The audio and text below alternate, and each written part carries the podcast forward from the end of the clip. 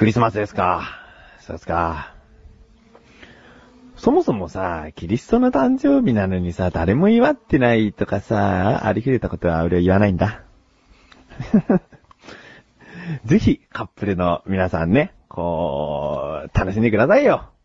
ね、自分を差し置いて盛り上がってくださいよ。でね、去年のクリスマス何してたかなーってね、ちょっと考えたらね、何にも思い出せないんだよね。家にもいなかったんじゃねえかと思うんだよね。何してたかわかんない。で、おととしは寝込んでましたね。熱を出しちゃってね、仕事も休んで寝込んでましたね。牧原のりゆきさんのまだ生きてるよっていう歌に自分は照らし合わせちゃいましたね。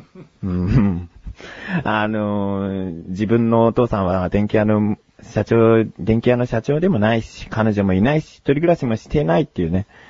実は全然まだ生きてるような歌詞に合ってなかったんだけどね。ただ寝込んでいるっていうところがね。じゃあ、クリスマス楽しんでください。菊師匠のなだらか向上心。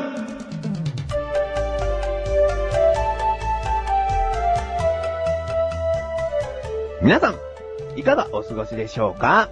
ムービーを見てくれましたか？今日はちょっとね、裏話をお話ししようかなと思います。あれは、関本の部屋のシーンで、その撮影が午前中で終わっちゃったんだよね、撮るのが。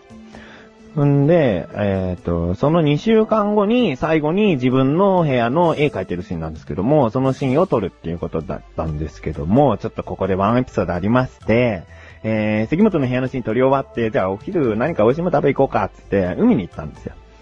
ほんで、定食屋に行って、結構量のある定食屋でお腹いっぱいにして、ほんで、せっかくだから、じゃあ海近くで見ようかってって、結構穴場なんだけど、こう、見に行ったんですよ。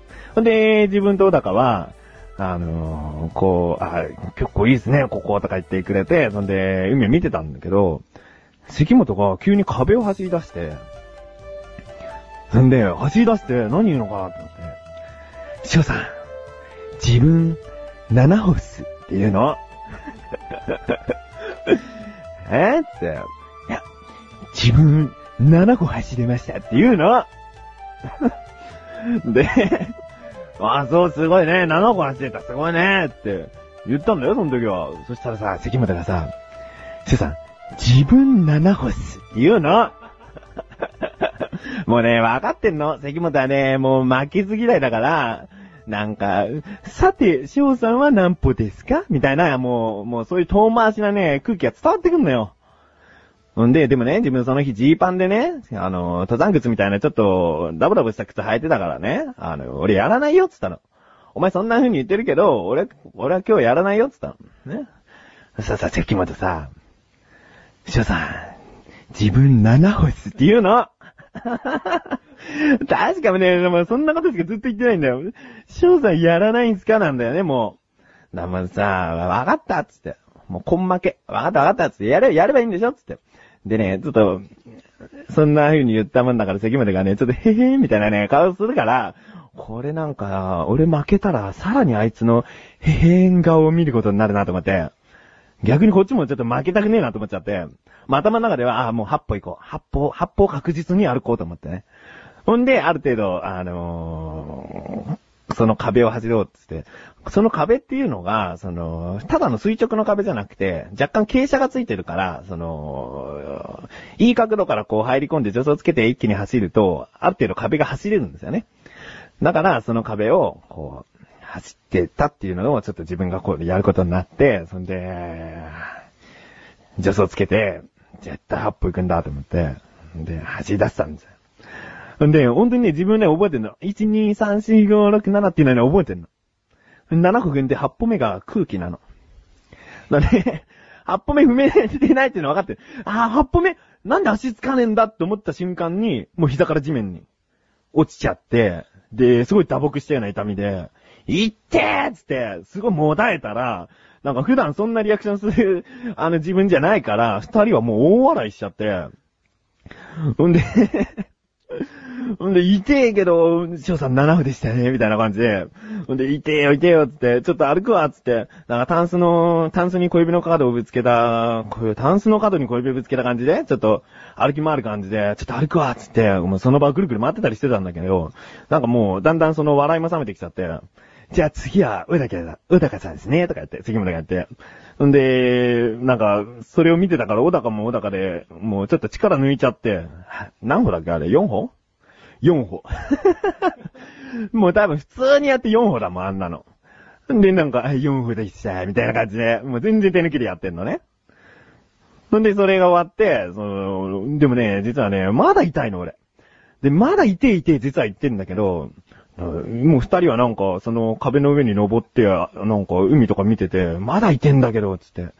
その場、ちょっと外なんだけど、もうズボン脱いでみたの。そしたら、切れてくぼんじゃってんだよ。なんか骨みたいなのが見えちゃってるぐらい、くぼんじゃってて、パックリいってるよ、つって。で、これやばいね、つって。なんか、今までちょっと和やかな感じだったのが、二人も結構、マジな顔になって、二人か言うには、俺もだんだん顔が蒼白していったみたいで、ほんでもう、急いで病院探そうってことになって、で、車に乗り込んで、ほんで、自分は助手席に乗ったんだけど、なんか関本が、なんかやってくださいですよ、さんみたいなのを、なんか反省したせいか、ちょっともうおとなしくなっちゃって、大丈夫ですか座れます足伸ばした方がいいですよとか。なんかすごい、一番実は慌ててるのが関本。で、病院探そうっつって。で、カーナビをいじって、病院探すんだけど、そうさ、リモコンいじったことないんでわかんないっつって。もったしてんだよ、関本が。で、もうこれ、ある程度この商店街みたいなのが入ってきたから人に聞いた方が早いよっつって。そしたら、率先して、関本が、じゃあ自分聞いてきますって。まあ、迅速な対応っては迅速な対応なんだけどね、ちょっとなんか一番パニクってたのは関本なんじゃねえかなって。ほんで、そこに聞いて、病院が見つかりまして、駐車場をちょっと止めるのに、バックしたりなんだりでちょっとあるから、ちょっと先にじゃあ自分受付行ってきますって、関本が言って、後で聞いた話によると、関本は、この病院に行って、まず受付に、すいません、自分の友達、足がパックリいっちゃって、つって。足がパックリってさ、すごいことだと思ったらしくて。んで、なんか結構その受付の周りにいる看護師たちは、もう慌てて、なんか、何々の外科の医者、いますかねとかなんかすごい、慌ただしくなったらしいんだけど、そこに冷静に歩いてくる俺登場どこ行けばいいのつって多分ね、韓国たちも明らかになったんだと思うんだけど、そんでそのまま手術が終わって、んで、レントゲンを撮るよって言って、レントゲンの前で、この3人で座ってたら、なんかね、やたら韓国にね、含み笑いされてね、多分ね、関本がね、あまりにも大げさに言ったせいでね、例えばね、すごいこの人面白いから、今から面白いこと言いますからね、みたいな、期待感を持たせといてそれかよ、みたいな、多分怪我だったんだよね。だって、足の膝の縫ってる最中に、よかったら親に電話しちゃっていいからね、つって手術しながら電話してたからね、俺。で、医者からしたらもうその程度ってことよね。怪我が。ほんで、レントゲンが終わって、なんか歩いてたら、痛くなくなってきたなーって、ボソって言ったの。そしたら関本が、治りましたって聞いた。治んねえやつな、そんなすぐに。ほんでさ、なんか、待合室で話してたら、翔さんすいません、ちょっと謝んなきゃいけないことがあるんですよ、つって。あれなんか今までのごたごたしてパニクってたこと謝ってくれるのかなと思ったの。そしたら、すいません、受付の人に名前聞かれたんですけど、菊池の血の字を、池じゃなくて、地面の字にしてしまいましたとか言って。どうでもいいよ、そんなこと謝んなくたって。もうね、本当にね、冷静だったよ。もう関本に比べたらもう、俺と小高は全然冷静だったね。ほんでね、そんなことがありましてね、ちょっとムービーの方ね、片方の足を曲げないようにして撮ってあるんですね、実は。でもなぜか曲げてる方が怪我した足です。ということでね。そんなところを注目して、もう一回ちょっと軽く見てもいいかもしれないですね。では、ここで CM です。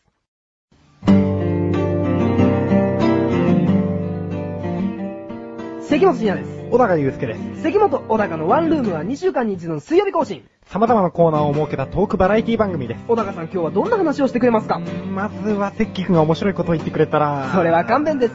関本小高のワンルーム、ぜひお聞きください。前半と後半と共にお願いします。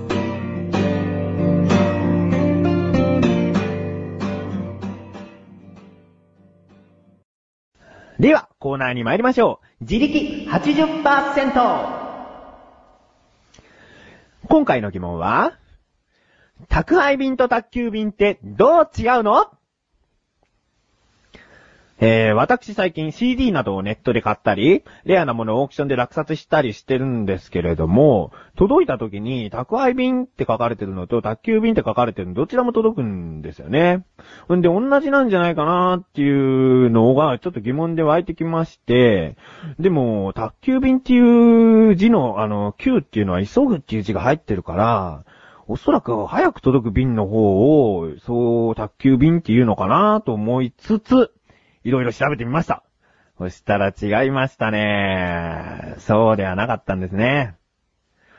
ここからが答え。宅配便とは小口貨物輸送の略称で、宅配便と宅急便の違いです。宅急便はヤマト運輸の登録商標なのである。ということですね。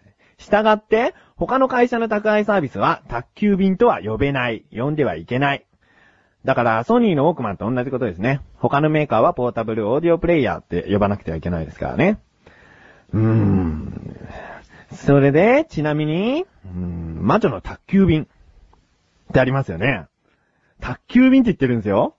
これ実はスポンサーはヤマト運輸なんですね。知ってましたこれ。知ってました？まあ、知ってる人は知っててね、何これ調子乗ってんだってことですよね。知ってる人は全然知ってるんだと思うわ。で、ほら。魔女の宅急便に出てくるジジって猫は黒猫じゃないですかね。でもこれあんま関係ないらしいですね。何言ってんでしょうね、本当に。ね、話を戻します。ヤマトでは宅急便ですね。で、日通だとペリカン便なんですね。で、佐川急便は飛脚便ってことで。で、あまりにもちょっと宅急便っていう、ヤマト運輸はちょっと大きかったから宅急便っていうのが広まったんじゃないですかね。その類でヤマト運輸は宅急便っていう方なんでね。なんか知ってる人多いのかな、これ実は。なんかこの場では結構、おーってなってますけどね。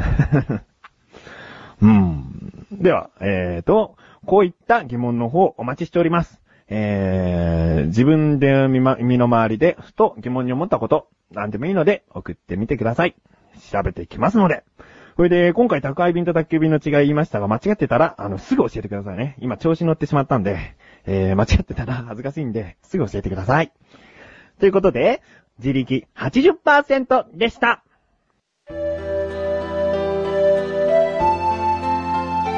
エンディングです。今回はフリートークちょっと長めでお送りしました。ちょっとね、最近物忘れが激しくて、んで、今回収録日はこれきちんと覚えてて、メモもしたし覚えてたんだけど、この打ち合わせの日をすっかり忘れてて、関本に電話した時に、打ち合わせ明日だよねって聞いたら、今日ですよって言って、忘れてたと思って。やろうつって。で、言ってたんだけど、今、小高から話を聞くと、関本も実は、今日ということをその日だってことを知らなかったみたいですね。